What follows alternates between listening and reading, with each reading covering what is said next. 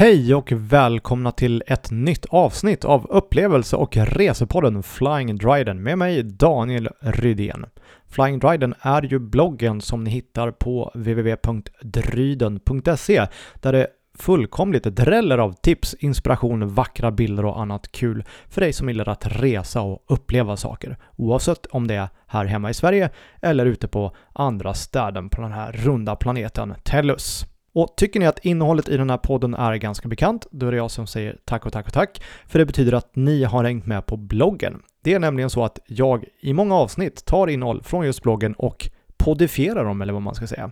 Och vi kan väl kalla det en sorts tillgänglighetsanpassning för er som hellre lyssnar på saker än läser dem. Och med det sagt, kom ihåg att prenumerera på podden och aktivera aviseringar för då får ni en pling varje gång det ramlar in ett nytt avsnitt för stunden varje tisdag. Idag tänker jag hålla mig inom Sverige och prata om en plats som i mångas värld är förknippad med något helt annat än varma sommardagar. Och jag kan inte klandra er som tänker så. Långt in i Härjedalen, omgiven av vackra fjällvidder och bara några mil från Norge, ligger Funäsdalen. Och mitt i byn ligger Funäsdalsberget som är 977 meter över havet. Och vintertid finns ju Funäsfjällens sex livssystem inom bara ett par mil och utöver alpina aktiviteter finns ju också skoteråkning och turskidor och mycket annat sånt kul. Men vad händer egentligen här på sommaren? Jag har åkt dit för att ta reda på det. Vi hittar Funäsdalen i princip mitt i Sverige sett från norr till söder. Enklast är att ta sig hit med bil och från Östersund där jag bor är det ungefär 22 mil. I övrigt är det cirka 80 mil från Luleå. Eh, Sundsvallarna har 30 mil rakt västerut och det är ungefär 60-65 mil från Stockholm och Göteborg och Malmöborna har ungefär 90 mil. Norska gränsen är bara 3 mil bort och det är bara 8 mil till den norska idyllen Röros. Ska man åka tåg så tar man sig närmast till Sveg, Ljusdal eller Östersund och därifrån är det sedan buss som gäller. Och det går även att åka buss hela vägen med Härjedalingen som kör från Stockholm, Uppsala och Gävle. Jag har bara klättrat via Ferrata på Skuleberget ute på Höga Kusten och vi klättrade heller inte upp för Funäsdalsberget den här gången och jag har inte gjort det heller. Men det finns i alla fall en led från byn och hela vägen upp till toppstugan högst upp på berget för den som hellre kör en svettig höjdutmaning eh, framför att köra den bekväma gondolen som går upp på toppen.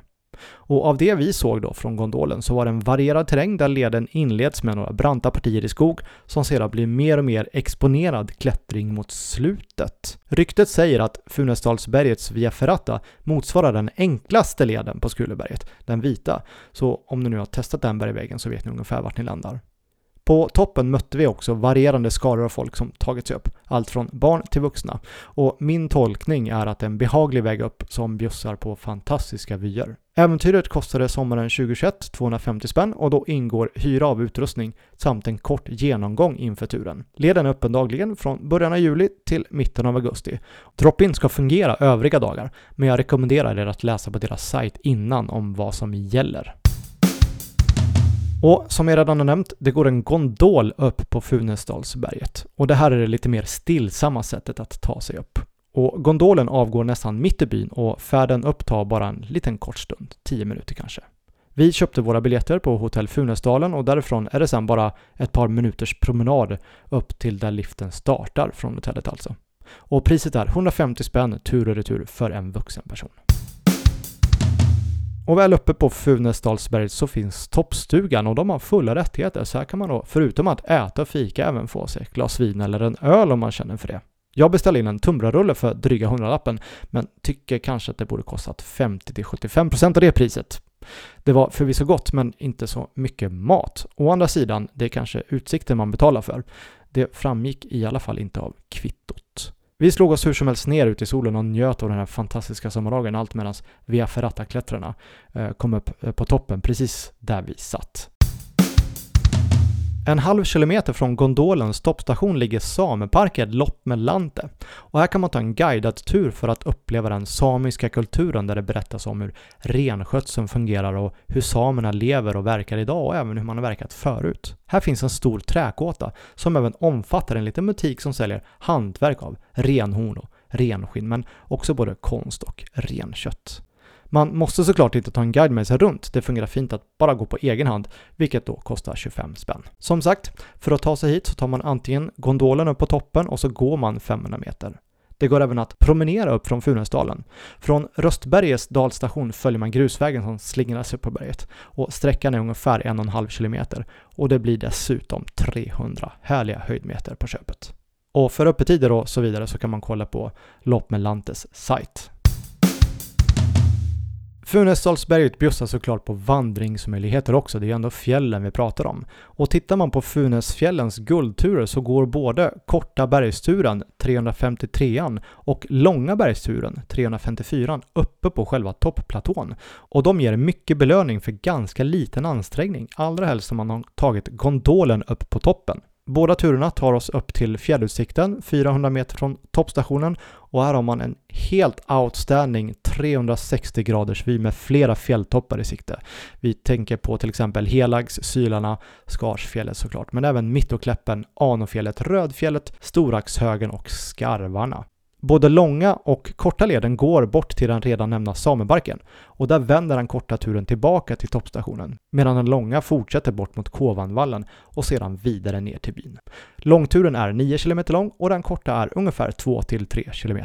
Och alla de här guldturerna finns på Funäsfjällens sajt. Det går såklart att cykla på och kring Funäsdalsberget. Och har man hojen med sig så finns det mängder av cykelleder att ge sig ut på. Är man utan egen cykel så går det såklart att hyra och testa lite olika. Det finns en cykelbutik nere i samhället. Alternativen då? Ja, vid Eriksgårdens fjällhotell mitt i byn finns det en liten bike park för den som vill testa sig fram. Den är bara 500 meter lång men passar bra för både träning och lek. Och på toppen av Funäsdalsberget startar sedan två leder. Dels den blå, Panoraman, vilket är led 336, och den röda, Bergspasset, vilket är led 337. De är båda kring 5 km långa och ger varierande cykling både på stigar och maskingrävda sträckor. Räkna med lite mjukare cykling på sina håll, vilket gör det här till ganska ansträngande turer. Belöningen? Magnifik utsikt såklart. Nedanför Funäsdalsberget finns det också cykelleder och vid Funäsdalens eh, idrottsplats startar eh, några av dem. Dels den 11 km långa 333an eh, runt Röstberget som löper längs Funäsdalssjön. Här startar även Funduro, vilket är led 335 och det är en 2,5 km lång kuperad skogstur med härlig utsikt över Anofjället. Även den 9 km långa Röstbergsleden 332 utgår härifrån och här delar man delvis utrymmet med vandrare så det gäller att ha lite uppsikt här. Som cyklist så lämnar man företräde så cykla smart och med hänsyn. Och Röda Kovanrundan, vilket är led 330, börjar också vid idrottsplatsen och löper längs Ljusnan. Om vi lämnar vandring och cykling ett tag så kan jag berätta att sommaren 2021 så öppnade en helt ny discgolfbana på Funäsdalsberget och den startar precis vid skidliften Kovan Express. Och banans nio hål tar golfaren både upp och ner för skidbackar och genom snåriga skogspartier. Det här var faktiskt första gången någon av både mig och Maria och min sambo som var med på den här helgen testade frisbeegolf och det visade sig nog även på scorekortet är jag rädd. Eh, det såg inte jättesnyggt ut. Eh, I alla fall, det var en kul och utmanande aktivitet och höjdpunkten är nog sjunde hålet. Då står man precis mitt i Noliegga, vilket är en eh, skidbacke med 60 graders lutning och det är Funäsfjällens brantaste backe. Green fee kostar 50 spänn och på tavlan vid första utkastet vid hål 1 så finns det en QR-kod för att swisha in betalningen och det är perfekt då om man har egna prylar. Behöver man hyra grejer så kan man göra det på hotell Funäsdalen nere i byn och då betalar man 80 spänn för ett set med tre diskar, inklusive green fee och det är ju som hittat. Vid foten av Funäsdalsberget hittar vi Härjedalens fjällmuseum. Det här är en vacker byggnad som nästan smälter in i berget med sitt grästäckta naturtak och träfasader och stenlagda grundmur. Och här inne finns både en museibutik, ett café och barnområde och så självfallet då utställningarna. Jag rekommenderar att surfa in på deras egen sajt för att se vad som gäller kring öppettider och annat. Museet har en basutställning där besökaren ställs inför frågan Hur skulle du överleva om den sista snön försvinner i juni och den första kommer i september? Den kan man fundera på. Här visas en unik samling föremål från fjällbönder, samer och bruksarbetare, både när det kommer till vardagens slit och släp och till festligheter och evenemang. Och grunden till det här museet lades redan 1894 och har föremål från flera sekel tillbaka, även om fokuset mest ligger kring 1750 till 1850. Det förekommer också tillfälliga utställningar och mer information om det här finns då på museets egen sajt. Alldeles bredvid museet ligger Fornminnesparken. Förutom hus från så långt tillbaka som 1500-talet finns också ett antal militärbunkrar här. Rester från beredskapsåren under andra världskriget. Den här parken är öppen året runt, även om den har sin prime time just under sommaren. Det finns ju såklart mer att göra kring Funäsdalsberget och såklart Funäsdalen eh, i stort med vandringar och så vidare, men nu är det ju fokus själva berget. Och i det här poddavsnittet så har ni fått en liten inblick i vad som finns att göra både för den som vill ha aktiviteter men också för livsnjutaren som hellre tar en öl på terrassen och inhalerar Härjedalens vackra vidder. Men Funäsdalen har ju som sagt så mycket mer än bara berget och samhället. Har man bil och kan ta sig några mil så finns det ju än fler möjligheter. Strax bortanför Funäsdalen går det till exempel att spela 18 hål på Ljusdals golfbana.